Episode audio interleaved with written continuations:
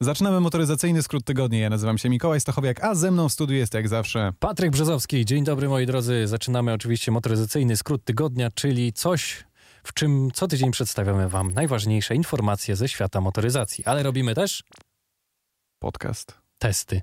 A tak, e, przedstawiam wam nowości, testy i zwykle jest też wywiad z ciekawym gościem. W tym tygodniu odwiedził nas nie kto inny, a Patryk Mikiciuk z TVN-u. z TVN-u, z kanału również w tym momencie. A tak, też jest. Także jest, mój kolega po fachu też niejako. Też hydraulik. tak, dokładnie. Też razem wychodzimy z tej samej dziupli. A chciałem wam tylko przypomnieć, żebyście zasubskrybowali, bo to nam pomoże. I w Oczywiście. ten sposób będziecie mogli słuchać kolejne odcinki i za każdym razem trochę to jest dziwne, prawda? Że zaczynasz odcinek i musisz powiedzieć o tym, żeby ktoś zasubskrybował, bo wtedy ktoś subskrybuje, bo jak tego nie powiesz, to się nie dzieje. Tak. A z drugiej strony jeszcze tak sprzedajesz trochę kota w worku, bo co jeśli ktoś po raz pierwszy do nas dołączył, a mamy sporo nowych słuchaczy co tydzień. I wiesz, i my tak, zasubskrybuj, zasubskrybuj, pamiętaj. No po pierwsze, rzeczywiście to działa, to jest prawda stara jak internet, a po drugie, zachęcasz na początku, ktoś ogląda, pamięta o tym, że go zachęcałeś i stwierdza, okej, mówili mi, żebym zasubskrybował, jeżeli mi się spodoba, a, albo sam założyłem, że zasubskrybuję, jeżeli mi się spodoba i potem subskrybuję, proszę bardzo.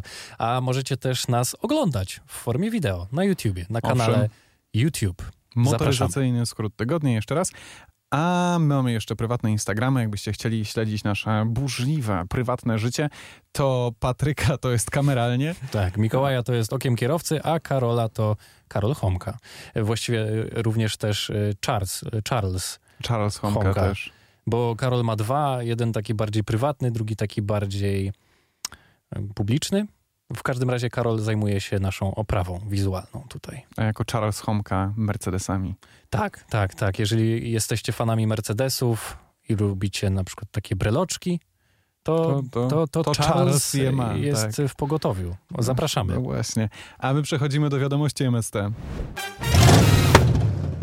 Zaczynamy wiadomości MST. Jezu, Maserati obudził- Grecale. Obudził mnie. Maserati. Maserati Grecale. U, e, tak. Jeszcze nie wiemy, co to jest, tak do końca. ale to będzie SUV. Ale to będzie SUV i on będzie mniejszy od Levante. Czyli to będzie w pewnym sensie konkurent dla Porsche Macana. Czyli będzie Maserati Grecale i Porsche Macan. Tak. I prawdopodobnie, znaczy byłoby śmiesznie strasznie, wyobrażasz sobie, jakby było Maserati Grecale z 1.4 z Abarta. byłoby, byłoby to dosyć słabe. Tego nie zrobią. Podejrzewam, że dostępna będzie V6. Myślisz? Myślę, no tak, że ale tak. z drugiej strony, wiesz, duża część Macana, podejrzewam sprzedaży, to jest jednak ta z silnikiem 2.0, 245 koni. Mhm. Nie wiem, czy, no chyba, że wsadzą tam ten silnik z Alfa Romeo 280, to nie byłoby głupie. Nie mam pojęcia, jak to będzie wyglądało. Ale być może masz rację, bo skoro będzie to taki wejściowy entry-level SUV, to y, jest Wiesz, wejście do marki Maserati. Tak. No to mm, zobaczymy, bo na razie to nie wiemy. Nie znamy też cen, więc nic nie wam nie możemy o tym cen. powiedzieć. Widzieliśmy tylko kilka takich zdjęć z prototypów e, To nawet nie są spy shoty, tylko, kamuflażu. tylko takie, takie zakamuflowane zdjęcia, tak. No, W rozbłyskach, rozmazane trochę, nie? Tak to wygląda. tak to właśnie wygląda. Lubię to zamiłowanie tych wszystkich marek do tego. Y, Nie są przynajmniej jak Skoda, która pokazuje na przykład reflektor. I wtedy, a później... Nowa Fabia nadchodzi. Dokładnie. I to jest tak mniej więcej jakieś pół roku przed tym, jak wyjdzie i co miesiąc dostajecie nowe elementy nadwozia i na koniec jest zwieńczenie, zdjęcie całego samochodu. Bo to chodzi o to, żebyś sobie dopasowywał puzzle, wiesz? No, Żebyś połączył ten... to jest dosyć ciekawy koncept. Tylko oni chyba tak robią. No. Tak w większości Ja nigdy przypadków nie z każdym zapomnę, samochodem. jak przez półtora roku był zapowiadana, była zapowiadana Skala. Skoda Kodiaq RS. A, pamiętasz? Kodiaq RS. Tak, a i oni jeszcze chyba w I tym w końcu czasie... wyszła i okazało się, że jest to Skoda z dwulitrowym dieslem. Jakby on był szybszy i w ogóle, i fajny, ale nie był odpowiednio ciekawy do tego, jak go zapowiadano. Ile widziałeś na ulicy Skut Kodiaq RS? O kilka widziałem. Kilka widziałeś? Mój taki dalszy sąsiad ma jedną. W sensie nie wiem, nie, Wow. zna, nie znam tego sąsiada, ale widzę, że regularnie taka parkuje, więc To rzadkość jest. czarne, czarna Idziesz Skoda sobie ulicą, Kodiaq a to RS. nagle Wild Skoda Kodiaq RS appeared. No. Ale ten sam facet ma chyba I- też e, z tego Forda F-150 U, ze Stanów Zjednoczonych. Także ma ciekawy gust. ma polot. Pan, Tak. pani, ktokolwiek. Pamiętam, że ta Skoda kosztowała gdzieś w okolicach 240 tysięcy złotych, także to nie jest tania impreza. No, Można powiedzieć, że wręcz przeciwnie. ale nie jest to Subaru impreza. Ho, ho, ho, ho, ho. Sucharek, sucharek, nie wiem, czy, Słaby która to minuta, ale jest. Dobrze, utrzymanie uwagi załatwione. Jedziemy dalej. E, a teraz utrzymam twoją uwagę, albowiem, pamiętasz, jest taki Land Rover, który się nazywa Defender Tak, i ten Land Rover dostał właśnie V8. słyszałem, owszem. I słyszałem o Defenderze i słyszałem o tym, że dostał V8. I 525 koni w Defenderze. Czyli To jest, co? to jest coś fajnego. Czyli to jest ostatni Defender z V8, No, ostatni Defender w ogóle ze silnikiem spalinowym Dokładnie. prawdopodobnie. Yy, No i ostatnie tchnienie V8 w ogóle w tej marce. tak mi się wydaje. Tak nam się wydaje, bo ostatnio też wspominaliśmy o tym, że do 2025 roku yy, Land Rover, jak i Jaguar zrezygnują z napędów spalinowych. Im dłużej o tym myślę, tym mniej mi się to wydaje prawdopodobne, jeśli mam być szczery. Ja też. I Jakby- tak samo myślałem, że to samo ogłosi Peugeot kilka dni wstecz, jak pamiętasz, kiedy ogłaszali Nie, oni ogłosili nowe logo. Tak, ale byłem, byłem w stanie się założyć, że to będzie ogłoszenie, że do 2025 bądź 2028 czy 30 to będzie elektryfikacja w całości i koniec. Ale to było niesamowite. Zrobili wielką taką zapowiedź, e, wielką prezentację i tak naprawdę zobaczyliśmy tylko nowe logo, które w sumie wygląda jak stare logo. Tylko No nie, nie, nie, nie, to poprzednie, tylko takie, nie wiem, z lat 70. czy tam 60. Tak, tak, tak, tak. W ogóle to jest najstarsza chyba taka oficjalnie działająca marka motoryzacyjna. Ale to nie jest tak, że Peugeot na początku robił tam... Młynki do młynki mielenia. Do, tak, do Owszem. pieprzu, kawy, a Tak. później robił rowery, Rowery. później robił samochody. Tak jest, dokładnie. Chyba w takiej Jeszcze w kolejności. międzyczasie robił coś innego, pewnie coś związanego z wojskiem, znając życie. Rowery robią do dzisiaj, e, młynki też i samochody również. Ale wszystko francuskie, także wiecie, nie, nie, nie, ten, nie, nie w Polsce nie lubimy. Także Land Rover Defender e, wraca No, z V8. Nie wiem, czy kiedykolwiek był, ale wraca. My lubimy, my lubimy powroty. I pod maską znajdziemy, uwaga, uwaga, zaskoczenie w Nie, nie mów, tej marce. niech zgadną. 5-litrowe V8 z sprężarką, sprężarką mechaniczną lub, jak ty wolisz to nazywać, z kompresorem. No kompresor to jest nazwa właściwie, właściwie własna. Właściwie Mercedesa. własna Mercedesa. Nawet jest. na pewno chyba. E, nawet chyba na pewno. Widzisz? Nawet chyba tak. Nawet chyba tak. Nawet No. właśnie chyba tak Zdaje jest. się, że tak, tak by było. Ale śmiesznie, że wspominasz Mercedesa, bo wydaje mi się, że taki Defender V8 to właśnie jego największa konkurencja to jest takie G500 albo G63. Mhm. W zależności od tego, jak będzie jeździć taki Defender z V8. Nie to, żeby G63, no może już nie w tej generacji, ale poprzednie jeździły jakoś świetnie. Ale wybitnie w Defendera, zakrętach na przykład. To nie są auta sportowe, aczkolwiek za takie je się uznaje. Defender V8 e, rozpędzi się do setki w 5,2 sekundy. Ale co fajniejsze, będziesz mógł mieć zarówno 90, jak i 110 e, Defendera z V8, czyli możesz mieć Defendera trzydrzwiowego z V8. O, Tego nie możesz zrobić w G-klasie. Także może to zdobędzie jakiś, jakiś rynek. Brzmi to tak niewiarygodnie, że aż wietrze tutaj pewien spisek, że to będzie jednak limitowana wersja. To Nie znaczy, wiem, ja bym bardzo chciał taki. W, będzie sensie, ograniczona liczba egzemplarzy, które wyjdą z V8, na pewno. w momencie, w którym to przeczytałem, stałem się rzeczywiście podekscytowany e, premierą Defendera V8 90. Dajcie znać, czy wy również jesteście podekscytowani nowym Defenderem. Albo czy chcielibyście taki kupić, albo czy może marzycie o czymś takim, a może Właśnie. jesteście stricte za G63 i nic innego nie wchodzi w grę. Ja ostatnio y, uczestniczyłem w takiej internetowej, krótkiej dyskusji na temat nowego Defendera, bo gdzieś tam ktoś wrzucił zdjęcia i ktoś się zapytał, mm, jakie macie do tego nastawienie i tak dalej. Ktoś napisał, o, złe, jednozna- jednoznacznie złe, nie, w ogóle to jest tylko chwyt marketingowy, że on się nazywa Defender i w ogóle jak można tak, y, trawestując, y, napluć w twarz legendzie i w ogóle ja lubię te wielkie słowa, które tak ludzie mielą w kontekście motoryzacji i nie tylko. Y, I odpisałem tak po boomersku trochę, że no wiesz, to dobrze, że nie takie komentarze decydują o tym, czy wypuszcza się taki samochód w takiej formie, a jednak rynek to weryfikuje w sposób być może czasem brutalny. No a my tylko takie, takie możemy sobie to obserwować z punktu widzenia takiego zatroskanego człowieka o, o, dobro, przyszłość motoryzacji. No ale cóż, no tak jest rzeczywiście, że ten samochód dzisiaj już może nie ma wiele wspólnego z poprzednim Defenderem i stał się bardziej grzeczny, bardziej e, samochodem miejskim, bardziej samochodem typu SUV, a nie terenowym. No ale jakoś nikt się nie denerwuje w momencie, w którym wypuszczają nową 911 i no ona nie ma nic wspólnego z pierwszą 911.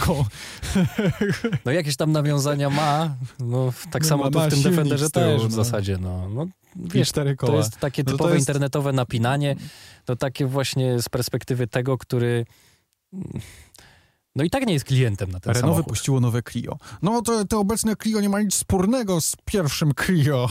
A propos takich samochodów nie ma tych dyskusji. Prawda? Nie, bo to są i tak auta wolumenowe, które i tak ludzie będą kupować, bo się nazywa Clio, bo się nazywa Focus i tak dalej.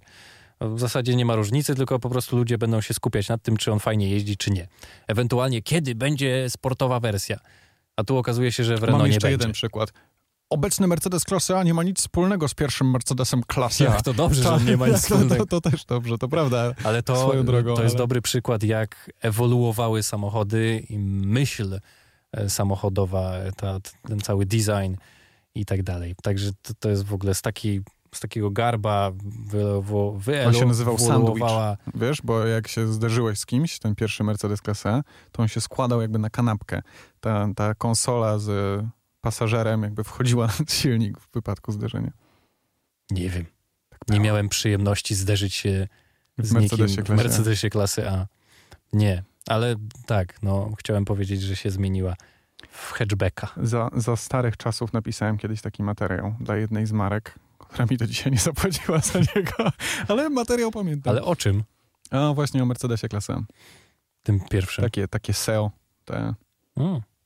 Okay. Nie ogólnie napisałem historię modelu. Stąd... I co, pisałeś o Łosiu też? E, tak, że, że tam się wywrócił. Hmm.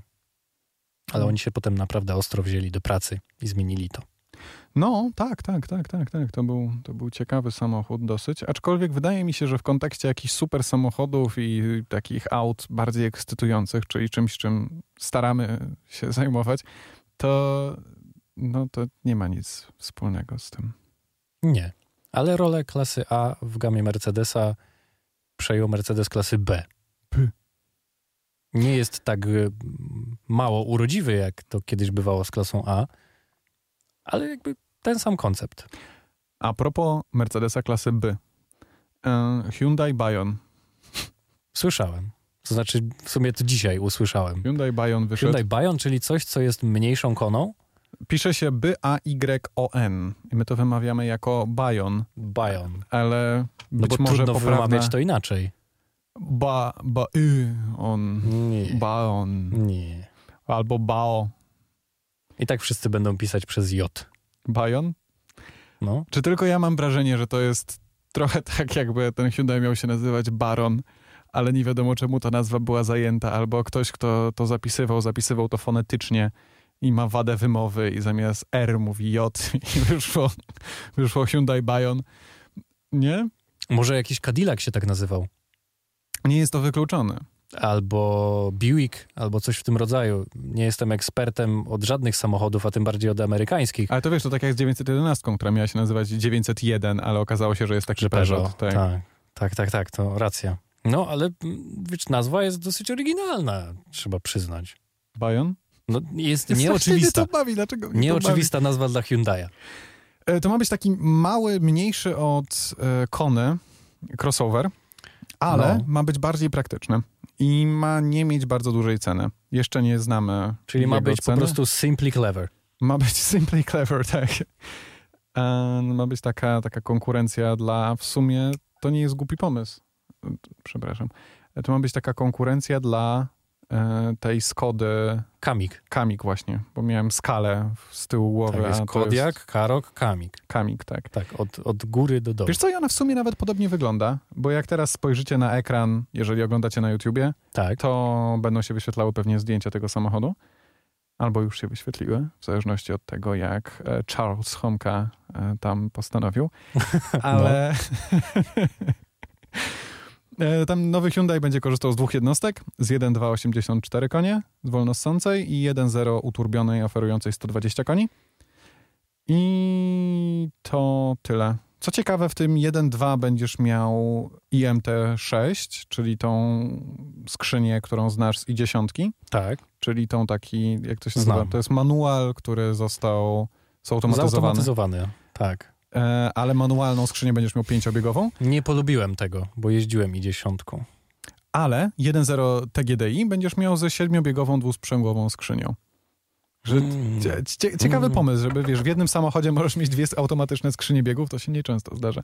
Ale taką samą e, dwusprzęgłową automatyczną możesz mieć też w innym modelu Hyundai, który właśnie zadebiutował, a raczej przeszedł lifting. Uwaga, uwaga, mogę to powiedzieć? Znamy ceny Hyundai i30 Tak, znamy ceny Hyundai i30N i tak oto podstawowa wersja Hyundai i30N po liftingu wynosi 126 900 zł. 126 tysięcy. A ile kosztowała poprzednia? Nie wiem. I A nic, ile kosztowała poprzednia? I nic mnie w tym momencie to nie obchodzi, bo już poprzedniej nie ma. A jaka obecna?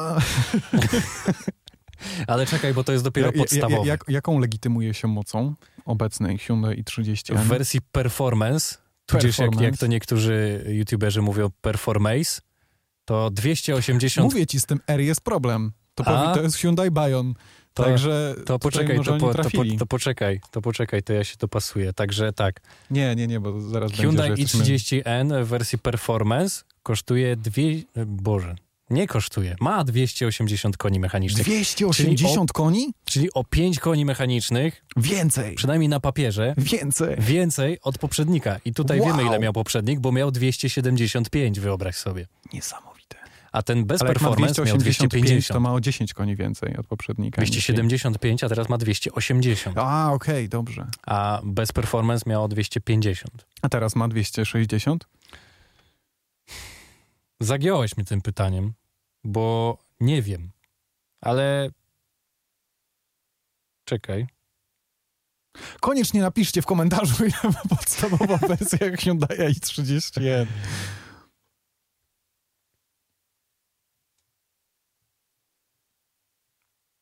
Ja, ja w ogóle nie o tym chciałem mówić, wiesz? A o czym? Bo kogo obchodzi jakaś mniej mocna wersja? Masz rację, nas interesuje tylko Ja wersja chciałem mówić o tej, która ma. Nie, bo ja chciałem powiedzieć przede wszystkim o tym, bo mnie to najbardziej interesuje w kontekście tego auta, że do Jest gamy wchodzi e, dwusprzęgłowa, ośmiostopniowa przykładnia i to jest coś, co mam wrażenie sprawi, że ten samochód będzie się sprzedawał jeszcze lepiej. Jeszcze lepiej? Przynajmniej tak mi się wydaje. Bo to jest auto, które ja bardzo chciałem zobaczyć z taką skrzynią. Hmm. A nie? No nie, no to by Wiesz, było no, fajne. ten automatyczny międzygaz tam w tej manualnej skrzyni, to fajna rzecz, oczywiście. I naprawdę to była dobra skrzynia manualna, bardzo dobra. I Ja mam takie przemyślenia, mogę nie mieć racji, ale mam takie przemyślenia, że w momencie, w którym będzie tam automat, to zaczniemy się bardziej skupiać na tym plastiku, który jest w i30N i zorientujemy się, że to nie jest samochód za 130 tysięcy złotych. no masz rację, tak. No, wykonanie tam może Jak pozostawia będziesz miał więcej czasu, życzenia. jak nie będziesz musiał wachlować tą skrzynią biegów, to nagle zaczniesz, zaczniesz się skupić na tym, co cię otacza Wiem. i ten samochód może być przestać, może przestać być paradoksalnie tak atrakcyjny. To prawda. Ale to paradoksalnie, tego typu samochody, mam wrażenie, że ich sprzedaż zależy właśnie od nas. To znaczy od nas, od, od nas, od dziennikarzy motoryzacyjnych, Mhm. tych takich z dużych portali, z dużymi zasięgami i tak dalej, Czyli takich jak my. takich jak ty e, na przykład. Ja nie jestem z żadnego portalu. Nie, no dobra, ale wiesz, chodzi, chodzi właśnie o influencerów, o tych, którzy budują hype na jakiś samochód. Tak. I no bo to są ludzie, którzy nas oglądają, a jeżeli to nie są ludzie, którzy nas oglądają, to mają znajomych, którzy nas oglądają i dlatego są zafascynowani i30N. I tak było przez ostatnie tam 3 czy 2 lata, tak? Kiedy i30N jest na rynku. I obawiam się, że kiedy to już nie będzie taka premiera tego modelu, kiedy to jest lifting po prostu i30N, to on może stracić ten swój urok tej nowości. Tak. Ale wiesz co, teraz tak jak mówiłeś do mnie, to starałem się... Starałem, nie, właśnie nie. y, starałem się porównać to z tym, jak wyglądałaby twoja wypowiedź, a raczej jak zostałaby odebrana, gdybyś mówił to samo, co teraz powiedziałeś na YouTubie.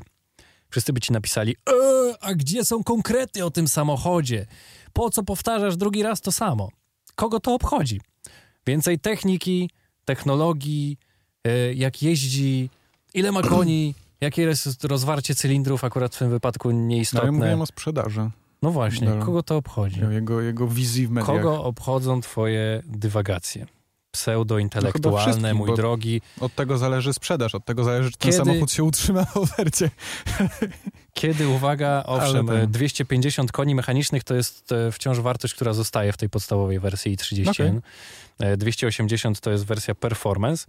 No i taka maksymalnie wyposażona, to znaczy wariant ten Full performance, spec. No, wariant performance z 280 końmi to jest e, 157 900 zł, czyli 158 tysięcy e, od złotych. ilu zaczyna się i30, znaczy A35? W tym momencie już pewnie od 190. Tak? Okej. Czyli co? Czyli możesz kupić albo używane A35 w jakiejś takiej podstawowej konfiguracji, już są pewnie jakieś takie roczne albo półtora roczne za jakieś 150 tysięcy, albo możesz kupić nowego Hyundai i30N. No, coś w tym rodzaju. Ja mam Ja siedmiostopniową wybrał. przekładnię, Hyundai ma ośmiostopniową, proszę Ale bardzo. ty masz napęd na 4, no jeździsz Mercedesem AMG, wiesz, jest, jest no fajniej, co tu dużo mówić. No na pewno. No, W tym kontekście tak, natomiast nie dla wszystkich jest to istotne, mhm, to prawda. E, więc zobaczymy. A ja wiem, co bym wybrał. Ja bym wybrał Golf R, Kurde, masz rację. prawda? Po co my rozmawiamy? Ja w ogóle nie wiem, po co istnieją inne samochody, jeśli mam być szczery. Ja też nie. Ale w ogóle właśnie rozmarzyłem się. Wyobraziłem sobie siebie w golfie. A co my testujemy w tym tygodniu? Nie wiem. O czym opowiadamy? Aha, A, o czym opowiadamy? Ja jeździłem e, na przykład Ferrari 488 Spider, mm. a oprócz tego, uwaga, uwaga, Brabus G800 White Star. okej. No to ja wczoraj odebrałem nową Skodę Fabię, 95 koni. Także pełne, pełne spektrum różnych ciekawych samochodów. No, A my przechodzimy teraz do wywiadu z naszym gościem MST, którym jest, jak już wspomniałeś, Patryk Mikiciuk. tak jest, przed wami Patryk Mikiciuk. A dzisiejszym gościem MST jest Patryk Mikiciuk, dziennikarz motoryzacyjny, prezenter. Jak jeszcze można by cię nazwać? Chyba tyle, tak Chyba mi się tyle? wydaje. Dzień dobry. YouTuber od niedawna. A tak, od niedawna, tak, od niedawna jakąś tam działkę YouTube'a zacząłem sobie delikatnie powoli uprawiać, tak, to prawda. Patryku, bo ty osiągnąłeś bez wątpienia sukces. To jest, to jest coś, co wielu dziennikarzy próbuje osiągnąć. To znaczy, wiesz, byłeś w wielu programach telewizyjnych, jesteś teraz w TVN Turbo dalej, czyli w jedynej tak naprawdę motoryzacyjnej telewizji w kraju. I słucha nas wiele młodych osób, które aspirują do tego, żeby być właśnie w tych miejscach, w których ty jesteś teraz. Może opowiedziałbyś jakąś taką krótką historię, albo może masz jakieś rady co do tego, jak to osiągnąć? Powiedziałeś, nie wiem na którą część pytania ci odpowiedzieć, bo To jest chyba mój, mój minus. Ja zadaję za dużo pytań naraz, to jest prawda? Tak. Ależ nie, w żadnym wypadku. To teoretycznie to twoje pytanie jest bardzo jasne, tylko ja tam znalazłem wiele aspektów, bo przede wszystkim powiedziałeś, że odniosłem sukces. Kurde, ja nigdy nie mam takiego pełnego zadowolenia. Jakby nie mam takiego momentu, że mówię wow, osiągnąłem Mhm. sukces. Jakby ja cały czas chcę dążyć, cały czas chcę się rozwijać i cały czas myślę, że jest przecież tyle do rzeczy do zdobycia. Jest tyle wierzchołków, na których jeszcze nie byłem. Jeszcze jest czas na to, aby to wejść i aby to jeszcze rozwinąć. Stąd między innymi ten YouTube, który gdzieś tam daleko był w mojej głowie cały czas i on był takim czystym pomysłem, a teraz ten okres, okres, szczególnie pandemii, spowodował, że faktycznie na tym się skupiłem i to e, bardzo rozwinąłem. Natomiast e, zadałeś mi też pytanie dotyczące tego, w jaki sposób zacząć. I dziś wiem, że w każdy możliwy. Jeśli Okej. jesteś do tego przekonany, jeśli chcesz, jeśli masz takie marzenie, to po prostu musisz spróbować. Nieważne kim jesteś, nieważna jest twoja płeć, nieważne ile masz lat, nieważne e, czy zajmujesz się roślinami, czy jesteś geologiem, czy ochroniarzem, to nie ma żadnego znaczenia. Jeśli naprawdę to czujesz i marzysz i chcesz to robić, to to po prostu zrób. Wiesz, ja też nie jestem z wykształcenia związany w ogóle z motoryzacją, bo skończyłem studia w zupełnie innym kierunku i nie jest to nic motoryzacyjnego. Natomiast od zawsze w tej motoryzacji gdzieś tam Chciałem. Chciałem. A ujawisz rąbka tajemnicy, co skończyłeś? Jestem po Wydziale Prawa. Tutaj zresztą A, całkiem niedaleko u, Lipowa. WPIA. E, e, WPIA, tak. Wydział Prawa i Administracji, więc całkiem niedaleko waszej siedziby. Mhm. Doskonale znam te wszystkie miejscówki. Studiowałem jeszcze parę lat za długo, więc e, e, ewidentnie znam je doskonale. Mm, ale kiedy już studiowałem, ja też bardzo dużo pracowałem jako dziennikarz, więc wiesz, to też e, wynikało z em, różnych aspektów. Czy od początku to było dziennikarstwo motoryzacyjne, czy... Wiesz co? Ja zaczynałem chyba w takich najprostszych rzeczach, bo jak byłem małym dzieciakiem, zaczynałem w 50-15. Okej. E, I tam się pojawiałem, nie byłem w każdym odcinku, ale miałem tam jakiś jeden felieton raz na miesiąc i to coś się działo i to było dla mnie gdzieś duże wyróżnienie. Potem, e, jako dzieciak, zamiast pisać wypracowania do szkoły, to ja siedziałem i redagowałem do takiej małej gazety, która była wydawana w okolicach muzeum i ona się nazywało OK bodajże. To były otrębusy i kanie. O, właśnie. tak, tak, tak, tak, tak było. E, I tam e, e, pisałem artykuły o starej motoryzacji, czytając różne książki, różne, em, różne gazety i pisałem to absolutnie sam od początku do końca. I to było takie moje pierwsze zdarzenie z takim pisanym dziennikarstwem. Fatalnie to wychodziło. Wiesz, jak dzisiaj byś przeczytał te teksty, a ja wtedy miałem, nie wiem, z 11-12 lat, kiedy się e, e, pisało. Czyli Ten- po prostu pasja dzieciaka wrzucona na stronę gazetki. Tak, trochę tak. Jakby pamiętam też, że ja dosyć dużo pracowałem z ludźmi, bo e, od zawsze chciałem pracować i, i dotykać tej motoryzacji. I kiedy była taka szansa, na przykład zajmowałem się między innymi e, oprowadzaniem po jeszcze wtedy nie muzeum, czy po kolekcji, która znajdowała się w rękach moich rodziców. Strasznie lubiłem o tym opowiadać. I to było też fajne, bo uczyłeś się takiego kontaktu z ludźmi, kiedy Mhm. jako dzieciak e, siedziałeś i opowiadałeś ludziom, co to jest za samochód, dlaczego jest taki, a nie inny, i tak dalej, i tak dalej, i tak dalej. Mm. Potem na wiele lat miałem długą bardzo przerwę ze, związaną z dziennikarstwem motoryzacyjnym i w ogóle mnie nic z tym nie łączyło. Oczywiście pracowałem w, w, za czasów liceum, kiedy zarabiałem na swój pierwszy samochód, to pracowałem między innymi na planach filmowych jako, jako kaskader i dubler. Zresztą na kompletnym nielegalu, e, bo nie miałem wystarczającej ilości lat, ale skłamałem w deklaracji, więc ale nie mówcie nikomu, ale tak, dokładnie tak było. Zresztą w serialu telewizji polskiej wtedy. e, To był chyba pierwszy. To był, wydaje mi się, że to był debiut e, Maćka Sztura zresztą w tym serialu i, i tam Mhm. bawiłem się różnymi, różnymi dziwnymi rzeczami.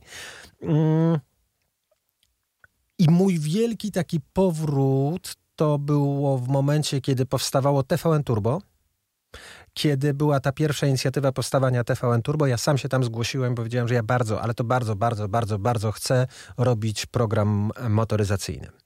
No i zacząłem tam robić się realizować od pierw, właściwie od pierwszego momentu istnienia TVN Turbo. Program motoryzacyjny, który się zaczynał, on był wtedy takim pewnie bardziej militarnym, bo to się nazywało Mała Armia, potem e, była pierwsza seria legend e, PRL-u, ale ciągle brakowało mi tego warsztatu. Ciągle brakowało mi tego, co powinienem umieć profesjonalnie, a skąd ja miałem to umieć, jeśli ja miałem 17, 18, nie, poczekaj, już wtedy to miałem 19 lat, ale nie miałem nic związanego z... A co rozumiesz przez ten warsztat?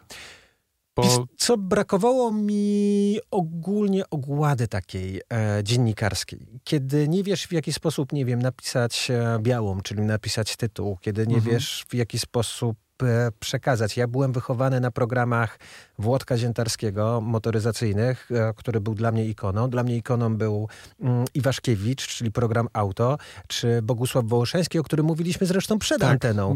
E, to były dla mnie ikony, na które ja zapatrywałem się, mówię, wow. Jeżeli tak pięknie można opowiadać o tak nudnej historii, która zanudzała nas e, na każdej lekcji w podstawówce i w liceum i tam spałeś na tych lekcjach, a dokładnie to samo zagadnienie ten gość potrafi przedstawić w tak wyjątkowy sposób, to ja po prostu chłonąłem i to nie to zmieniając tonu. nie zmieniając tonu. E, to ja chłonąłem to całymi garściami i próbowałem się tego nauczyć. E, No i tak było. I te, patrząc na pierwsze legendy na przykład PRL-u, no one są bardzo inspirowane. Ja to wiem oczywiście. Dzisiaj oglądam to z wielkim przymrużeniem oka. Natomiast największą szkołę, jaką dostałem, to mm, trafiłem przez zupełny przypadek. Trafiłem jako dziennikarz do telewizyjnej agencji informacyjnej. E, Zostałem wrzucony na kompletnie wysoką, głęboką wodę jako dziennikarz do panoramy. Za dawnych, dawnych, dawnych czasów, kiedy ta panorama faktycznie e, była takim tam byłeś zwieńczeniem. reporterem? Tak, tam byłem reporterem. Tak, i była wtedy takim e, zwieńczeniem całego, całego dnia newsowego, czyli tam Mhm. były te najfajniejsze wiadomości, takie najbardziej sprecyzowane. Wydaje mi się, że to był chyba najfajniejszy taki dziennik newsowy e, telewizyjny w tamtym okresie, jaki był. Najba- na pewno najbardziej prestiżowy. Dostałem przydział do Joanny Racewicz na parę dni, żeby ona mnie nauczyła tego tutaj wszystkiego po kolei, więc e, Czasami szorstko to przechodziła, dzisiaj się bardzo przyjaźnimy, ale wtedy, no wiesz, wyobraź sobie, taki młokos przychodzi. e, Dostałem młodziaka, do- musi go pilnować, tak? Dostaje młodziak, a w- tym bardziej, że jest już Joanną Racewicz, bo ona już wtedy była wielką gwiazdą informacyjną. Więc e, ja dosłownie parę dni potem zaczynam robić swoje pierwsze newsy. I to była chyba dla mnie największa szkoła e, dziennikarstwa, jaką do tej pory dostałem. Kiedy 24 godziny na dobę nie jesz, nie pijesz, nie masz czasu na nic, jesteś cały czas e, online, cały czas na najwyższych obrotach. Pamiętam świętej pamięci jeszcze Turski, niezapomniany prezenter e, panoramy zapowiadał materiał, który idzie jako, nie wiem, dwójka, trójka, czwórka, a ja biegnę jeszcze z kasetą betą, żeby wrzucić do magnetofonu, magnetowidu tego beta, żeby odtworzyć, a tu już idzie zapowiedź na żywo. E, Niesamowite przeżycie, jakby niesamowity czas, niesamowity moment. Mi zabrakło w tym wszystkim motoryzacji. w Czyli tym tej głównej. Tak, zdecydowanie zabrakło. Ja bardzo fajnie się tam rozwijałem i to świetnie szło, natomiast zabrakło mi, mi tego, żeby dotk- dotykać. Wiesz, ja nie miałem czasu dotknąć swoich, swojego samochodu starego, jakby czyli swojej klasycznej motoryzacji, bo tam faktycznie od samego rana do samej nocy cały czas byłeś 20. Tak masz dzisiaj również w TVN24, czy we wszystkich stacjach newsowych, kiedy masz te codzienne wydania, kiedy To cały czas musisz newsroom, być. tak? No, to jest przegenialne. Atmosfera tego jest przegenialna, jeśli jesteś już wdrożony, bo jeżeli nie jesteś wdrożony, to, to pogrążysz się. No to jest, w ogóle jest dramat. Musisz znać każdego, wiedzieć gdzie, z kim, jakie pytania, co się dzieje, jakie konferencje. Ale z drugiej strony to jest cudowne. Ja uwielbiam, jak jest tak 24 godziny na dobę. I po panoramie mm, zrezygnowałem z panoramy na rzecz z powrotem TVN Turbo, które już było w troszeczkę nowszej formule i to, czego nauczyłem się w newsach, przeniosłem do TVN Turbo. W ten sposób powstał raport TVN Turbo, czyli wszystko to, co chcecie wiedzieć o motoryzacji, jako codzienny dziennik motoryzacyjny, żeby dać dla TVN Turbo codzienność. Tak jak w TVN Turbo zawsze były powtórki i leciały programy tak jak zawsze lecą, czyli są serie, a potem są powtórki, to żeby nadać mu świeżości, że i zawsze coś jest nowego, to od poniedziałku do piątku e, codziennie leciał Są jakieś wiadomości motoryzacyjne. totalny dziennik e, informacyjny, ale, e, ale w wydaniu motoryzacyjnym. Jak rozumiem, też tam nabrałeś takiej, bo jak podejrzewam, skoro 5-10-15, to też wcześniej nabrałeś tej ogłady przed kamerą, to nie było dla ciebie coś dziwnego, prawda? Na pewno nie, za każdym razem się i tak stresujesz. I Okej. Za każdym razem zawsze to przeżywasz. Natomiast e, zadałeś mi, bo ja też zacząłem ci odpowiadać, znowu e, trochę popłynąłem, ale zadałeś mi też e, doty, pytanie dotyczące tego, jak to się zaczęło, więc ci opowiedziałem tak w skrócie historię tego, w jaki sposób to jest. Natomiast w twoim e, jednym pytaniu na samym początku znalazłem kolejnym, e, kolejny fragment, czyli co mają zrobić ci ludzie, którzy chcieliby... Tak, te proste porady jakieś, może nawet nie tyle proste, co bo Słuchaj, to jest... ciężko pracuj i się uda, to nie A zawsze wychodzi, prawda? To jest najbardziej niesamowite, bo to jest tak, że nikomu w życiu nic nikt nie dał za darmo. To, że dzisiaj jestem na tym etapie i realizuję e, w programy telewizyjne, realizuję Automaniaka, który był dla mnie, no, wiesz, no, niezwykłym awansem, no bo też na Automaniaka oglądałem jako dzieciak. Mhm. Em, to, że realizuję i spełniam swoje motoryzacyjne marzenia, to też wynika z tego, że bardzo dużo na, tym, na, na to pracowałem. To nie jest tak, że ktoś przyjdzie i ci powie, o, ty jesteś Mikiciuk, o, to ty, tobie należy się program i ty powinieneś realizować a teraz program motoryzacyjny, który jest taki, siaki i owaki. Nie, jakby to wszystko musisz, do, do tego wszystkiego sam musisz dojść i sam musisz wypracować. I jeżeli oglądasz program, który trwa 30 minut i jeździmy po Alpach superfurami, to to nie jest tak, że te zdjęcia wyglądają dokładnie w ten sposób, czyli lecimy do, w Alpy, zabieramy superfury, latamy sobie i oddajemy. Nie, bo żeby zrealizować ten program, to jest 5 dni pracy od mm, świtu do zmierzchu, e, bez spania, bo prawdopodobnie w tym czasie jeszcze przenosimy się po nocy do jakiegoś innego miejsca i tak dalej, i tak dalej. Broń Boże nie narzekam, bo kocham to, uwielbiam to. Natomiast to są rzeczy, które pokazują, jak dużo pracy, energii, siły wymaga to ze wszystkich stron, bo z drugiej strony ty mnie widzisz na ekranie, czy moich kolegów. Natomiast to jest cała ekipa, to są dźwiękowcy, to są, mm, to są realizatorzy, to są e, zdjęć, e, to są operatorzy kamer i tak dalej, i tak dalej. My wszyscy jesteśmy jedną wielką ekipą, która pracuje na ten jeden sukces. Dziś możliwości rozwoju i dziś możliwości zaistnienia w tym świecie są gigantyczne. To jest coś, czego ja na przykład nie miałem. Dziś jest znacznie łatwiej niż kiedyś. Tak? Chodzi o nie tylko internet, ale mobilność tego internetu. To, że ja pamiętam, jak zaczynałem robiłem swoje pierwsze live. Mój pierwszy live chyba, który był w ogóle, to był właśnie w Panoramie. W wtedy z rynku Starego Miasta, nie, sprzed Zamku Królewskiego nadawałem na żywo do jakiegoś wydania chyba, ale w ogóle o, o 12, bo jeszcze wtedy mnie nie chciał, nie, chci, nie chciał nikt wpuścić na, na finalne wydanie to my się łączyliśmy przez trzy satelity. Do tego były dwa wozy transmisyjne, żeby ustawić, wiesz, tą, tą jedną, jedną transmisję, transmisję, która trwała, no nie wiem, z 20 sekund, 30 sekund. Wyobrażasz sobie koszty łączenia tych wszystkich satelitów. Za to wszystko trzeba było zapłacić, wiesz, do realizacji i tak dalej, i tak dalej.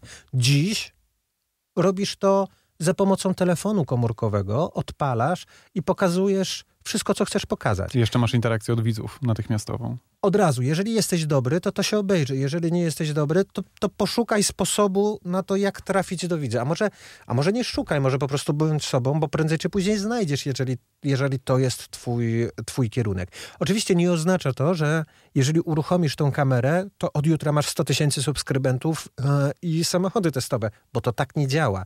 Na to wszystko trzeba zapracować. Na to, żeby dzisiaj yy, mieć te samochody testowe, żeby móc realizować te programy gdzieś tam na świecie, to jest praca ostatnich 20 lat, ponad. Właściwie ponad. No tak. To może przejdźmy już z twojego sukcesu zawodowego Jezu, i tego, mów, jak go osiągnąć. Nie mów sukcesu. Nie, nie ale ja jestem, poczekaj, no ja bo, jestem, bo z ja mojej perspektywy, ale z mojej perspektywy jest to sukces zawodowy.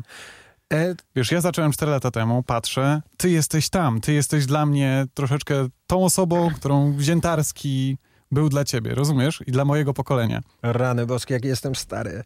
Zawsze, nie, wiesz co, bo to jest, w ogóle zawsze uważałem, że jestem cały czas tą osobą z tak zwanego młodego pokolenia dziennikarzy. To jest tak straszne, tak bo jest. ja cały czas tak uważałem i tak cały czas um, trochę jeszcze uważam i pierwsze takie zderzenie z rzeczywistością, jakie miałem, które było dla mnie totalnym zderzeniem. Wjeżdżam na stację benzynową, um, wyskakuje gość jakby w podobnym mhm. wieku jak my mniej więcej. Ja tankuję samochód, on mówi, oj, panie Patryku, wow, mogę pan z panem zdjęcie. Jestem jakby z przyjemnością. Super, super, super. Wie pan co, ja się muszę panu coś powiedzieć. Ja się od mojego wychowałem na pana programie. I sobie tak pomyślałem, kurde, z jednej strony powiedział bardzo wielki komplement, ale z drugiej strony ten gość jest w podobnym wieku jak ja. On się wychował na moich programach? O nie, najgorzej, jestem stary. Ale no sam tak powiedziałeś, jest. 19 lat, kiedy miałeś swój pierwszy program. No pewnie tak, no, ale wiesz, to, to też wynikało z różnych... E, z, e, z tego, że gdzieś tam miałem też trochę szczęścia, że bardzo dużo na to pracowałem. Nie, nie, ja nie tak mówię, dalej, że nie, tak tylko mówię no w tej tak, perspektywie tak, tego tak, tak, wychowania, tak. że jakby robisz to na tyle długo, że masz szansę mieć sporo osób, które się już zdążyły wychować na twoich programach. No. Ale to chyba fajnie. Jakby wiesz, jak dzisiaj, jak patrzę na to z perspektywy czasu, to, to, to, to się bardzo cieszę. Natomiast wracając do tego określenia sukces, nie, jak ciągle, kurde, nie mam takiego poczucia, że jest to sukces. Ja cały czas chcę to dalej, wiesz, ciągnąć, rozwijać. Jakby cały czas mam, stawiam sobie te kolejne mm, etapy, kolejne stopnie do rozwoju. E, również w branży dziennikarstwa motoryzacyjnego. Okej, okay. to może teraz przejdźmy do ciebie jako osoby. Ulubiony samochód? Absolutnie nie mam ulubionego samochodu. Pierwszy samochód w takim razie. Zacznijmy łatwiej. Jest określona odpowiedź. Mój Ten, na pierwszy... którego zbierałeś z panoramą. Nie z panoramą, Nie z to, już, panoramą, tylko... to ja już miałem. Już jako kaskader jako zbierałem kaskader, wtedy. przepraszam. I wtedy zarobiłem na ten samochód i to był Citroen 2CV. To O. był Citroen 2CV, który był strasznym trupem. To był, miał wielkie dziury w progach, był totalnym wrakiem, ale jeździł i działał. Jak była On ma zima... wyjmowaną kanapę, prawda? Nie. Nie, on miał, mój miał na stałe, natomiast miał dziury takie w progach, że jak była odwilż, to miałeś mokre nogawki, jak nie jeździłeś. E, Prawie jak rowerem. Troszkę tak, ale z drugiej strony, wiesz, no to było cudowne, bo równie dobrze za tą cenę mogłem kupić sobie, nie wiem, malucha, mogłem kupić jakieś e, inne wynalazki, Mhm.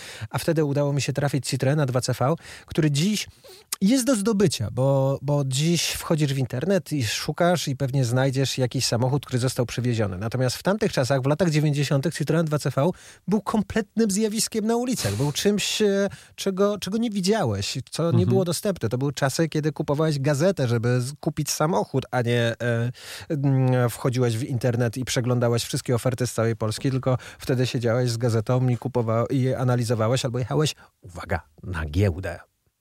Było coś takiego kiedyś. Nie. Klimat giełdy to było w ogóle coś, coś cudownego. Ja tam potrafiłem przyjechać, też jeździłem tam razem z moimi kumplami, tak żeby poczuć tylko tak Mhm. naprawdę ten klimat. Poglądać fury? po, oczywiście, że po, No. pierwszego Mercedesa E500, którego widziałem w życiu, to był właśnie na, i to na giełdzie w Słomczynie. Tam to był klimat, ale taki klimat, wiesz, oczywiście wszystkie portfele schowane gdzieś daleko, tak, żeby, e, żeby nikt nie skubnął, bo tam wszyscy się e, przeciskali pomiędzy tym. Biuro pod czerwonym rękawem, które cały czas czekało. Piękne panie zapraszają, też również. Tak, to były takie, wiesz, hasła z głośników, które tam cały czas e, e, były. I pamiętam pierwszego Mercedesa E500, który na mnie zrobił gigantyczne wrażenie wtedy. Ja od zawsze marzyłem o tym samochodzie. Zobaczyłem właśnie tam, był uderzony przodem, stał na lawecie, była taka grupa osób, która oglądała, wiesz, wszyscy w tych gumiakach oczywiście, bo tam co, stoisz w tym błocie. Jak podchodzę i tak patrzę, Mercedes 124, ale z V8? Nigdy w życiu nie wiedziałem, żeby był z V8. Wiesz, to były, mo- mówię ci, czasy, w których nie miałeś internetu, nie wchodziłeś i nie sprawdzałeś Mhm. sobie, jakie wersje produkował Mercedes e, w tamtym okresie. I okazało się, że, że on miał poszerzone te płotniki z przodu, był uderzony w przodu i to było chyba szefa Adidasa na Polskę albo coś takiego. Jakby pamiętam, ktoś, ktoś To jest ten. Mercedes zrobiony z Porsche, prawda? Tak, Oni to jest ten budowali- Mercedes zrobiony z Porsche. I to pamiętam wtedy jakąś mega dużą cenę za tego rozbitka chcieli w tamtym czasie. Ja powiedziałem, kiedyś będę chciał, kiedyś będę miał. I to był taki samochód, który jak ja miałem na niego pieniądze, dozbierałem, dozbierałem, dozbierałem, to nagle okazywało się, że on znowu jest droższy. No więc potem zbierałem, zbierałem, zbierałem, on znowu był droższy. I tak, i tak dalej, i tak dalej, i tak dalej. I ten 124 E500 został jakimś takim moim niespełnionym marzeniem, wiesz? I tak, tak do dzisiaj jest. To co, następny samochód, tak? Już znamy? Nie, jakby, wiesz co, e, nie wiem, jakby to, właśnie to jest piękne, że nie znamy tego, tego następnego samochodu. Mhm. E, oczywiście ja mam totalnego świra i to jest tak, że ja pracuję na moje samochody, znaczy pracuję dla moich samochodów, bo to jest, są moje, te moje poprzeczki, które sobie gdzieś tam stawiam, Mhm. bo chcę, marzę i jak patrzę na kogoś, czy na, moi, na moich przyjaciół, czy znajomych, czy obcych nawet ludzi i widzę, że ma piękne auto, to e, u mnie to ta tak zwana w cudzysłowie zazdrość pole, nie polega na zawiści, tylko polega na tym kurde. Czyli jednak można mieć taki samochód, mo, można nim jeździć, może to... Okej, spróbujmy zrobić tak, żeby go mieć. Jakby wiesz, żeby pokombinujmy, żeby robić to w ten sposób, a nie w inny. Stąd między innymi mm, seria, którą zrobiłem na YouTubie, czyli Ferrari w cenie Skody, e, gdzie próbowałem pokazać ludziom, że sam zresztą sam się przekonać do tego, czy jest to możliwe, czy jest to możliwe, żeby zrealizować ten cel. Wiem, że nie, bo się nie udało. Ale z drugiej strony to jest właśnie piękne, wiesz, że jesteś w stanie... Miałeś szansę się przekonać. Tak, że jesteś w stanie zero-jedynkowo um, sprawdzić to i zobaczyć, e, czy to się uda, czy to się nie uda. Odpowiedziałeś też to, na to pytanie, bo czasami każdy z nas widzi ten bardzo kiedyś drogi samochód w zdecydowanie niższej cenie i myśli, że może uda się go Znaczy- jakoś delikatnie tak czy naprawić tak i on czy będzie dla ciebie i będziesz mógł nim jeździć. Tak czy siak. I takie jest to, wyszło dużo lepiej niż gdybym poszedł do sklepu, czy do, do jakiegoś salonu używanych samochodów i go sobie kupił. Natomiast no, nie udało się zmieścić w tej granicy, której gdzieś tam sobie powiedziałem, ale to wynikało z tego, że ten mój egzemplarz miał faktycznie miał jakieś e, niezwykłe przejścia. Mm, I na to zapraszamy na twój kanał na YouTubie. E, polecamy też twojego Instagrama. Nikto Patryk Mikiciuk po Patryk prostu? Mikiciuk, tak, po prostu. E, Facebook i Instagram to po prostu Patryk Mikiciuk, tak jak i kanał Patryk Mikiciuk. Dziękuję ci bardzo za odwiedziny u nas. Ale to już? No niestety, musimy kończyć. No dobra. Ja się dopiero rozkręcam. To może następny raz? Oczywiście. Będzie nam bardzo miło. A my przechodzimy do testów MST. Zaczynamy testy MST. Wow! Wow, te A co wybuchy. teraz będzie? Dobra, zacznijmy od Fabii, Zacznijmy od Skody żeby budować napięcie. To jest, to jest tak, że Skodę Fabię odebrałem dopiero wczoraj. No ale jestem pewien, że już jesteś nią oczarowany. Tak się składa, że akurat Że tak. owszem, tak. Że tak. No ja wierzę, że to jest dobre auto. To jest, ja mam takie wrażenie, jak jeszcze Skodą Fabią, że ten samochód jest taki nieśmiertelny, że on jest bardzo trwały, że niezależnie po jakich dziurach, jak nie będę go źle traktował, czy na zimnym silniku nie podniosę obrotów. Nie robię tego, ale mam takie wrażenie, że ten samochód zniesie wszystko. Tak, to jest jeden z tych samochodów. Pancerna Fabia.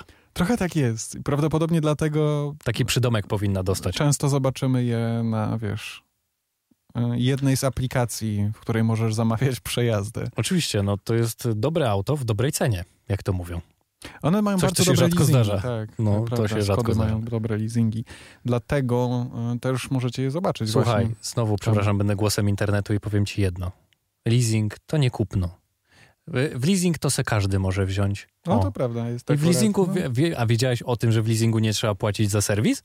Tak jest. No pewnie. No. No. Nie, jak bierzesz leasing operacyjny, czyli tak zwany najem długoterminowy też, to, to rzeczywiście To nie musisz czasami płacić za ten.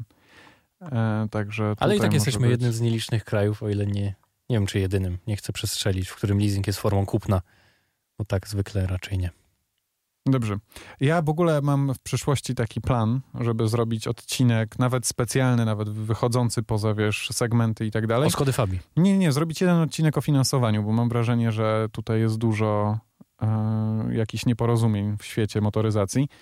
Ja sam Ale nie do końca mam wrażenie, rozumiem. że nas słuchają bardzo świadomi ludzie, także myślę, że tutaj nie trzeba tego tłumaczyć, ale owszem, można by zrobić coś takiego, co ludzie mogą e, I Wydaje mi dalej. się, że można by, wiesz, zaprosić kilka fajnych osób, które się tym zajmują na co dzień. Tak, bo my nie jesteśmy ekspertami. No i wydaje mi się, że moglibyśmy też to troszeczkę jakoś źle wytłumaczyć a, i z nimi porozmawiać. Wydaje mi się to ciekawym pomysłem. Ale przechodzimy e, do Skody Fabii. E, 95 koni, 1.0, manualna, pięciobiegowa skrzynia biegów, także znów się obawiałem, że wrzucę bieg hakieta, ale na szczęście to się nie stało. E, nie wiem, czy ma Apple CarPlay, nie sprawdzałem.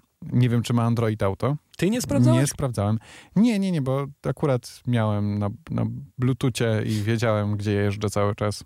Także byłem pełnym kierowcą, pewnym kierowcą jednej z aplikacji. E, nie wypowiem tego w tym odcinku, nie wiem czemu. Także e, tak, Nie wypowiesz, bo nam nie płacą. bo nam nie płacą. Proste. dokładnie. Mogliby dać nam chociaż zniżki w jednej ze swoich aplikacji jedzeniowych. E, No, zachęcamy. nie jesteśmy drodzy. Mhm. Naprawdę. E, także, także tak. E, jest to właśnie Skoda Fabia.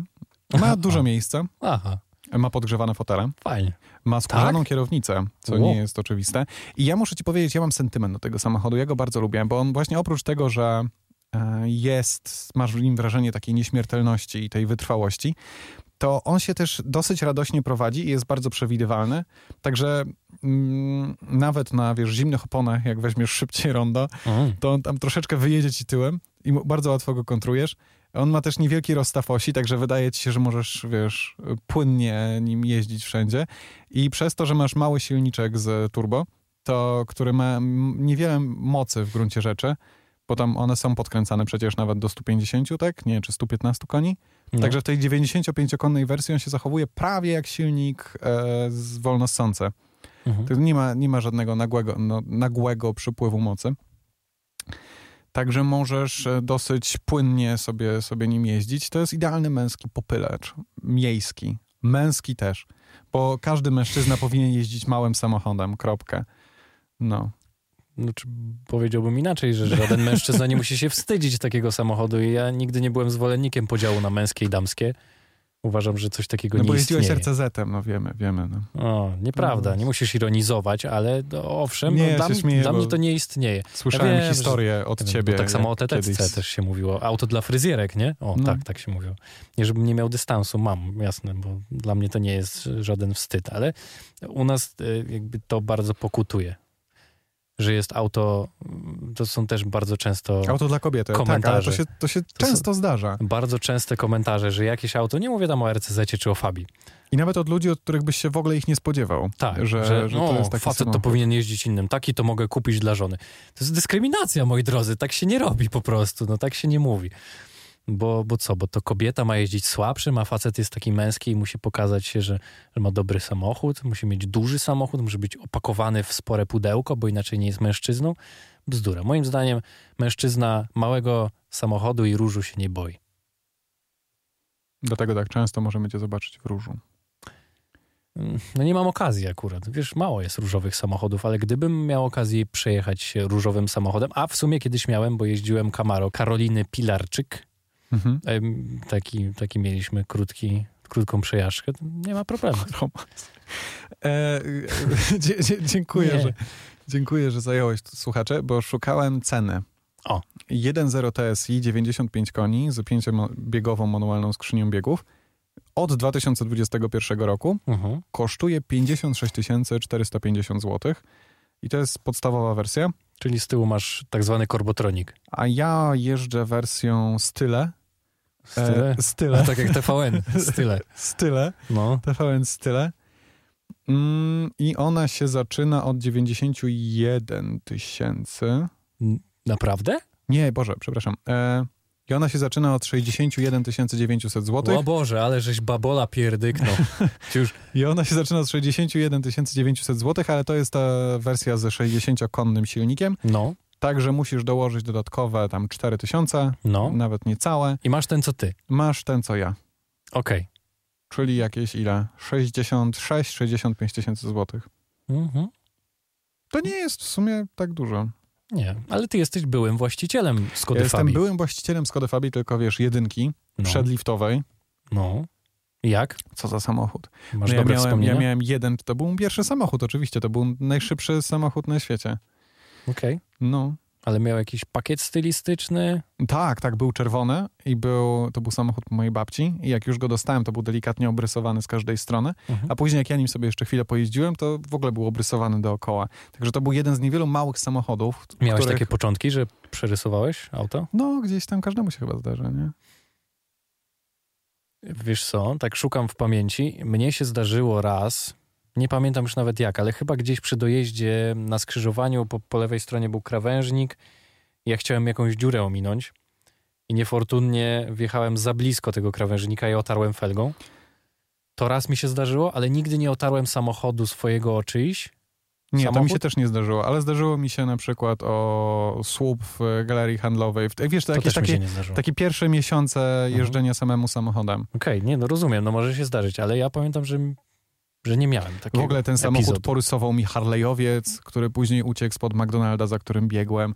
To był, to był, to był fajny, wiesz, dużo historii. Pozdrawiamy pana. Pozdrawiamy, dokładnie. To było 1.4, 75 koni. Pytanie, co, Bestia. czego żal bardziej? Tego Harley'a czy twojej Fabii? Nie no, uciekł dziad, no.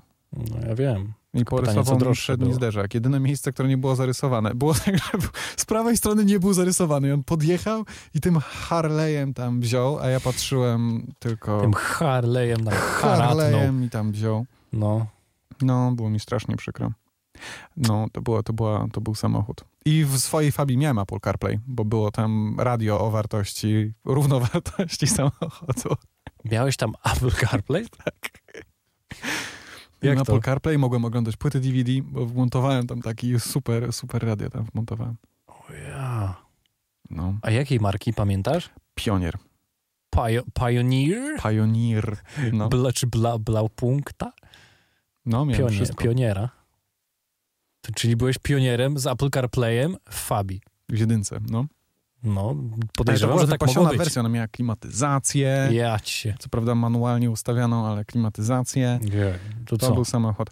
Ale ta nowa ma już elektronicznie ustawioną klimatyzację, ma podgrzewane fotele i ogólnie I Ona- nadal można kręcić pokrętłem. Nadal y, można kręcić pokrętłem, no bo, ale masz ekranik. E, ale możesz pewnie nie zamówić tej wersji z e, ekranikiem. Tak. Mm, także co? Nowa Fabia, bardzo polecam. Jeżeli potrzebujecie samochodu do miasta. Polecam Mikołaj Stachowiak, 2021. Wiesz, to, to jest taki samochód, który rzeczywiście z ręką na sercu możesz polecić, bo prawdopodobnie się nigdy nie zepsuje, jeżeli będziesz o niego dbał. Także, no nie wiem, chyba lepszej reklamie Skody za jeden dzień użyczenia zrobić nie mogę. Prosty, dobry samochód. No, I to widać po ulicach. tak. No wybór nie pada przypadkowo. E, Ja wiem, że cena samochody robi to- znaczną robotę na pewno, ale przy tym ten samochód jest po prostu poprawny. Jest w nim sporo miejsca z tyłu, nie jest aż taki zły. No. Ale w wersja Monte Carlo, człowieku, to jest to. To jest to. Miałeś kiedyś taką, też miałem, jeździłeś w. Miałem kiedyś tego. To, Piękny to była samochód. najdziwniejsza Fabia, jaką jeździłem. Piękny samochód. Ładny. Naprawdę można powiedzieć o tym, że ładny. tak. No. Dziwny strasznie. No dziwny, bo to nietypowa konfiguracja jak na Fabie, której Fabia z panoramicznym dachem, no proszę cię. Opcjonalnym audio. No ale z drugiej strony to krzywdzące. To było To strasznie jest- dziwne. Ale to jest krzywdzące To z drugiej strony, bo samochód. rozpatrujemy Fabię tylko w kontekście przedstawicieli handlowych i takiej taniej alternatywy do miasta. A może ktoś chce mieć dobrze wyposażoną Fabię? Wiesz co, bo my już rozmawiamy 10 minut o Skodzie Fabii, a mamy jeszcze Ferrari 488 i G800 Brabusa. Brabusa. No. Owszem, możemy porozmawiać o Brabusie, bo z Brabusem mam takie świeże wspomnienia w tym momencie, bo to było nawet dzisiaj, jak to nagrywamy. To nie było żadne dłuższe użyczenie, ale bardzo dziękuję V-Centrum, pozdrawiam. Tego dnia Patryk Brzozowski odebrał z V-Centrum Brabusa, Brabusa G800. G800 w wersji White Star, czyli w wersji, która jeszcze w dodatku ma poszerzone trochę nadkola, wiesz, takie dokładki karbonowe, zderzak, przedni, tylny i tak dalej, i tak dalej. Wydechy Reflektory masz u góry, takie dwa LEDowe paski. Dwa LEDowe paski. Ktoś napisał, chyba nasi znajomi ze Sport Standard, jak miałem okazję z nimi dzisiaj robić zdjęcia, przypadkowo się spotkaliśmy, No. napisali, że auto jak z komiksu. I tu się muszę zgodzić rzeczywiście, bo to jest auto absurdalne, bo wygląda w sposób absurdalny. Jest przerysowane, jest nienaturalne, wygląda jakbyś stuningował je w Need for Speedzie i tak się też czujesz jeżdżąc nim. Jest ogromny, masywny I, i, chcesz uciekać przed policją. cholernie szybki. Y, No tak, wiesz co, bo powiedziałem to już wcześniej, że chyba klasa G, teraz ta najnowsza oczywiście, na bazie której zbudowany był ten Brabus G800, to jest auto, którym już rzeczywiście możesz pojechać szybko i nie Mhm. bać się, że w zakręcie nie wyrobisz. Okej. A pamiętasz nasze spotkanie z poprzedniej generacji, właściwie sprzed 10 Trudno lat, zapomnieć, trudno zapomnieć. Tak. gdy wersja G55 przed jakichś 10 lat, tak, jakoś tak 2010, coś takiego. No, było G55. Absurdalne auto, bo w pakiecie ART, które było złoto-niebieskie, tak? Dobrze W pamiętam. środku czerwone. W środku czerwone z pakietem designu i tak dalej. Natomiast dzisiaj klasa G to jest rzeczywiście auto, które możesz nazwać sportowym. Nawet jak sobie wrzucisz tego Sport Plusa, to on pojedzie w zakręcie, wyhamuje wtedy, kiedy chcesz, wyobraź sobie. Chociaż ciężko to sobie wyobrazić, ja wiem, bo poprzednie klasy G po prostu nie jeździły. Ale ta to już jest inna klasa. To jest pierwszy raz, kiedy w klasie G możesz poczuć się pewnie. W dodatku luksusowo oczywiście. No a Brabus to jest inna bajka, bo tu mamy 4 do setki, 4,1 właściwie. 215 koni więcej niż seryjne G63 obecnej generacji, czyli 800 koni mechanicznych i 1000 Nm. Wyobraź to sobie w klasie G. Jakoś nie wiem. Nie potrzebujesz ale, tego. Ale po co? To no? jest jedno z tych aut, którego nie potrzebujecie i nigdy nie będziecie potrzebować, ale z drugiej strony ciężko go nie kochać. I to jest zagadkowe, ale jednocześnie strasznie No urokliwe. mi ten samochód jeszcze niedawno się bardzo podobał, a nie wiem, jakoś tak od dwóch, trzech tygodni, nawet nie tak dawno. Tak spojrzałem na niego. Klasa G? Tak, Mhm. gdzieś przejeżdżała jakaś. W Warszawie to nie jest rzadki widok, taki Nie, nie, znów. nie, nie. I no nie wiem, jakoś już nie robi na mnie wrażenia ten samochód. A ja im więcej się z nią stykam, tym bardziej ją lubię. I podoba mi się. Zresztą Ja ten, też nigdy nie jechałem G-klasą nową. ten Brabus, o, oczywiście ten G800, który jest dostępny w V-Centrum na sprzedaż, więc zapraszam. Półtora miliona, e, bardzo proszę. 3,5 tysiąca kilometrów przebiegu, 24 cale. Bierzemy prowizję 2%. Jeśli ktoś nas poleci, jeżeli chcesz kupić ten samochód, to proszę powiedz to im, że jesteś od nas. Tak, tak, tak, tak. Że, Utrzymasz podcast przez najbliższe dwa lata. Że, no, Tylko hasłem promocyjnym. Będziemy bardzo wdzięczni. Tak. W każdym razie 24 cale założone na ten samochód, 24 cale na klasę G i to sprawia, że razem z tymi pakietami stylistycznymi i z tym całym karbonem za milion pięćset tysięcy złotych nie chcesz tym autem jechać w teren. To już nie jest terenowy samochód, mimo że takie możliwości posiada. No na pewno nie na tych felgach i nie na tych oponach drogowych. Ale i tak mam wrażenie, że to nie jest auto, które chciałbyś zabrać w teren, bo raczej to bulwarówka, po pierwsze, no bo rzeczywiście auto, żeby się pokazać, No. auto krzykliwe na wskroś. To jest po prostu potwór. I pod, pod względem osiągów i pod względem tego, jak wygląda. No, no nie chcesz. Nie chcesz ryzykować, że coś się z tym samochodem stanie. Bo jest idealny, jak jest czysty i przygotowany jak na wystawę. Ale czy ty chcesz nim wjechać gdzieś w jakikolwiek teren? Niekoniecznie. Boisz się. Te felgi, które są warte więcej niż ta Fabia, którą teraz jeździsz, kute 24-calowe felgi Brabusa. Ryzyko jest spore. No i Nie, właśnie ja nie wiem. Ja to bym I nawet wolał G60? mieć takiego, wiesz, Forda Raptora albo ściągnąć sobie właśnie takiego Raptora Tak. F-150. tak, na tak, to jest auto, którym aż F-150. chcesz wjechać w teren. Natomiast I klasa G, wziąć go na wiesz, offroadowe opony i rzeczywiście coś fajnego zrobić. A no to jest takie auto, no, przepraszam, ale trochę dla szpanerów, no. no dobra, no jasne, że oczywiście, że tak, tak można powiedzieć. Natomiast y, Ani to nie jest bardzo szybkie, ani to się jakoś bardzo dobrze nie prowadzi, ani nie ma dużo miejsca w środku, ani nie ma najnowszych s- rozwiązań technologicznych wewnątrz. i to jest piękne, że to się sprzedaje I cały tak, czas. i to się rewelacyjnie sprzedaje. Jakby ja rozumiem, że to jest cool połączone i to jest tak. fajne, To jest trochę jak z Urusem. ale tak co do zasady ten samochód nie ma sensu. Nie, Urus ma nawet większy sens, no bo Urus jest takim Lamborghini. no tak. jest Lamborghini na cztery osoby. Mhm. Na, nawet, na, nawet Urus ma więcej sensu od G-klasy, no. No tak, a jeszcze trzeba też zaznaczyć, że klasa G głównie sprzedaje się w wersji AMG, to po Mhm. pierwsze. A po drugie możecie zrobić z niej jeszcze bardziej absurdalny samochód, tuningując go u Brabusa. I wtedy to już wychodzi coś no, kosmicznego, trochę karykaturalnego, ale w tym tkwi cały urok, mam wrażenie. Bo Mhm. niektórzy mogą powiedzieć, że to jarmarczne, że to takie odpustowe, że badziewne, no, no bo to tak wygląda, bo- ale w tej konfiguracji, w której tam stoi w V-centrum, w tym hiacyncie, który jest jeszcze lakierem specjalnym, no i te dokładki karbonowe do tego, no, no nie można powiedzieć, że to brzydkie auto. No nie. Znaczy ja go nie rozumiem. To nie jest tak, że on mi się... No on mi się przestał podobać, owszem, ale ja rozumiem, dlaczego on jest fajny. I dlaczego ludzie go lubią. Tak. I dlaczego jakbym Ciężko go dostał nie go, na testy, to prawdopodobnie bardzo bym się cieszył, bo No oczywiście. było, byłoby super się nim przejechać. Tak. Ale tak co do zasady, nie rozumiem tego auta. Bo no właśnie, już powiedziałem, ani szybkie, ani praktyczne, ani no takie luksusowe przede Jeździ, wszystkim. jeździ być. się przyjemnie. Tak. No jest szybki. To, to na pewno. Jak na klasę G, jak na coś, co ludzie nazywają kioskiem na kołach, no to rzeczywiście jest bardzo szybkie. I pięknie brzmi. A, a jak się jeździło Ferrari? Wolne? Tak, Wolne. wolne. No i tyle można powiedzieć. No. 488. Się opadał. 488 To Spider. sp- Speeder to był. Speeder, czyli pająk. Bo, bo tak się pisze, tak samo, jak pająk. E, więc y, pająków nie było, ale tam jest ten retractable hardtop. Mm. Coś, co pozwala zaoszczędzić trochę kilogramów względem standardowego hardtopu i nawet wzg- względem e, softtopu tak Jest zwanego. retractable, cause it retra- retracts, you know? Of course. I retracts. I, I it's genius, po prostu. E, Nic dodać, nic ująć. Włoska robota, perfekcyjna. Wonderful. I co, co można powiedzieć o Ferrari, że to jest y, no, dziki samochód z napędem na tył, tyle koni mechanicznych, które ciężko czasem okiełznać. E, samochód, który też sprawia wiele, no, ma swoje humory.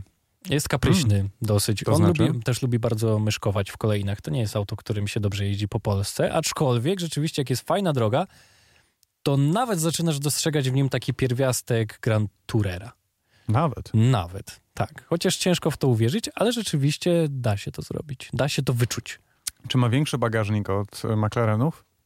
E, tak, tak. O, Byłem pod wrażeniem, że bagażnik nie wiem, czy nawet nie jest większy niż w Porsche 911, w którym jest duży bagażnik. No Ale pamiętajmy, że, że są mówimy o wersji z retractable roof. Tak, Czyli ale ten rów jest z tyłu. No tak, no ale... Z przodu to nie wpływa w ogóle na to. Ale co? A, ale nie, tylko chciałem powiedzieć, że jest retractable roof. A, One more time. no tak, tak. Nie, naprawdę, byłem pod wrażeniem tego, jak duży jest bagażnik. Bo Boże, rozmawiamy o bagażniku w Ferrari. Ferrari.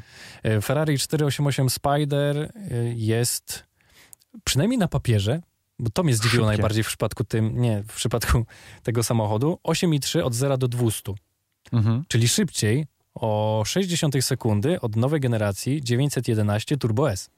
Okej. Coś, w co ciężko było mi uwierzyć, ale tak producent twierdzi, no nie sprawdzałem, bo nie mam jak. A jak odczucia z jazdy? Odczucia z jazdy są, y, tak jak ci powiedziałem na wstępie, dzikie. To jest auto, które szarżuje po prostu.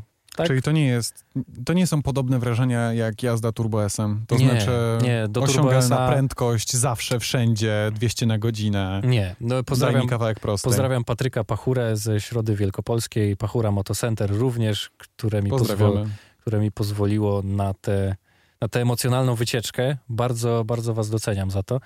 I Patryk też powiedział, że rzeczywiście jak wsiadasz do Porsche 911, do Turbo S-a, to każdy może być królem. Każdy jest królem szosy, każdy pojedzie szybko i rzeczywiście to auto jest bardzo przewidywalne. Możesz popełnić też szereg błędów i to auto cię za to absolutnie nie ukaże. Natomiast w Ferrari czujesz, że każdy moment, kiedy stracisz czujność, to jest ten moment, w którym to może być twój koniec. Okej. E, jeżeli jedziesz szybko oczywiście. No, Czy to jest samochód masz bardziej szybkie- angażujący w jazdę?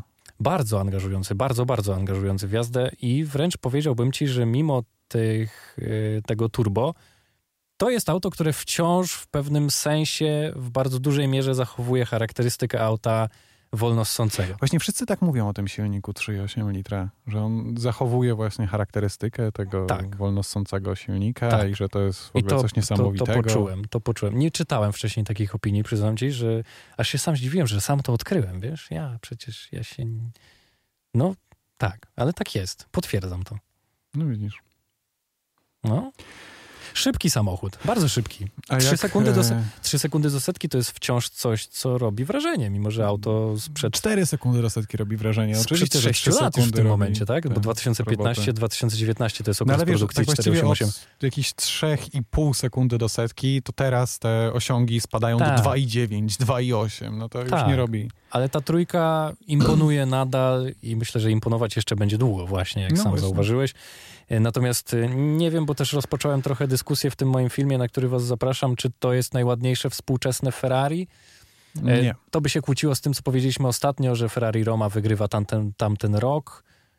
Oczywiście, natomiast jak patrzyłem na 488, czy to Spider, Nie, nie, czy to nie, jest bardzo ładny samochód. to jest tak bardzo lubię. okrutnie ładne auto, że aż nie wiem, czy to jest legalne, ale pod każdym kątem, w każdym ujęciu wygląda pięknie. Ale to nie jest najładniejsze Ferrari. No stwierdziłem, że F8, które jest jakby liftingiem 488, jest takie efekciarskie bardzo, natomiast wciąż konserwatywne jeszcze w tej linii V8 umieszczonej centralnie. No w przeciwieństwie do Romy, którą uznaliśmy co, za, je- się, za najładniejsze powiedzenie- auto tamtego roku. O 488 najładniejsze Ferrari to jest bardzo niebezpieczna sprawa, bo Ferrari przez swoją bardzo długą historię wypuściło kilka przepięknych zupełnie Ale mówię o samochodów. współczesnym. Takim, A, okej. wiesz, powiedziałem, to, to tak, to dookreśliłem. Mhm. Dookreśliłem, że współczesne Ferrari, czy powiedzmy tak do 5-6 lat wstecz, nie? Okej. No to... To nie wiem. Tak mi się wydaje. E, Oczywiście czasem mówię Roma też takie rzeczy, żeby właśnie poddać to pod dyskusję, Mhm. E, bo mnie się wydaje, że to auto jest piękne. Ja też jestem gdzieś zaaferowany tym wszystkim i wydaje mi się, że to jest najładniejsze i w tym momencie to już biorę. Potem rzeczywiście emocje opadają, patrzysz na inne auta i tak możesz sobie dywagować, czy to aby najładniejsze, czy może tamto. Ale Roma, mm, niekonserwatywne Ferrari, czyli ta nowa Dolce Vita, Dolce Vita. to rzeczywiście jest inny wymiar. No, ciężko to porównywać, ale fakt, piękne auto. But you know, it doesn't have retractable roof. Of course. Więc y, na tym możemy skończyć właściwie. Retractable roof, yeah. Tak. Fajnie mieć Ferrari, które jest z otwieranym dachem. I jeszcze No. w tym egzemplarzu, który został mi użyczony przez Patryka, to był wydech Krapowicza. O. Także powiem ci, że no, wrażenia były pierwszorzędne. Mhm. E, Ciężko się zapomina takie chwile. Fajnie, fajnie. Zazdroszczę troszeczkę, muszę przyznać. No chętnie bym cię przewiózł, ale to było jakieś 300 kilometrów stąd i miałem na to bardzo mało czasu. Wiesz, winni się tłumaczą, no. Ależ Eee. nie czuję się winny. Pamiętajcie jeszcze raz o tym, żeby zasubskrybować, wejść tam w opis, zobaczyć linki nasze, em, zostawić może jakiś komentarz, to chyba pomaga kolejnym odcinkom się lepiej jakoś pozycjonować. Mm, Łapki przynajmniej w tak nam górę. się wydaje. E, jeżeli jesteście na YouTubie, a jeżeli słuchacie nas na Spotify, to wejdźcie na YouTube. Tak. No, A jak mamy... słuchacie nas na YouTubie, to czasem puśćcie sobie nas w samochodzie na Spotify'u albo O gdzieś tam. proszę, i albo zwiększymy w ten sposób sztucznie zasięgi dwukrotnie. Tak, albo na aplikacji podcasty, czy gdziekolwiek tam nie słuchacie. A my mamy jeszcze swojego Instagrama podcastowego, on się nazywa MS Tygodnia. MS Tygodnia. I Facebooka Motoryzacyjny Skrót Tygodnia i tam możecie przez cały tydzień oglądać różnego rodzaju highlightsy, także możecie o nas nigdy nie zapomnieć. No, bardzo byśmy chcieli, żebyście nie zapomnieli. E, A my się żegnamy.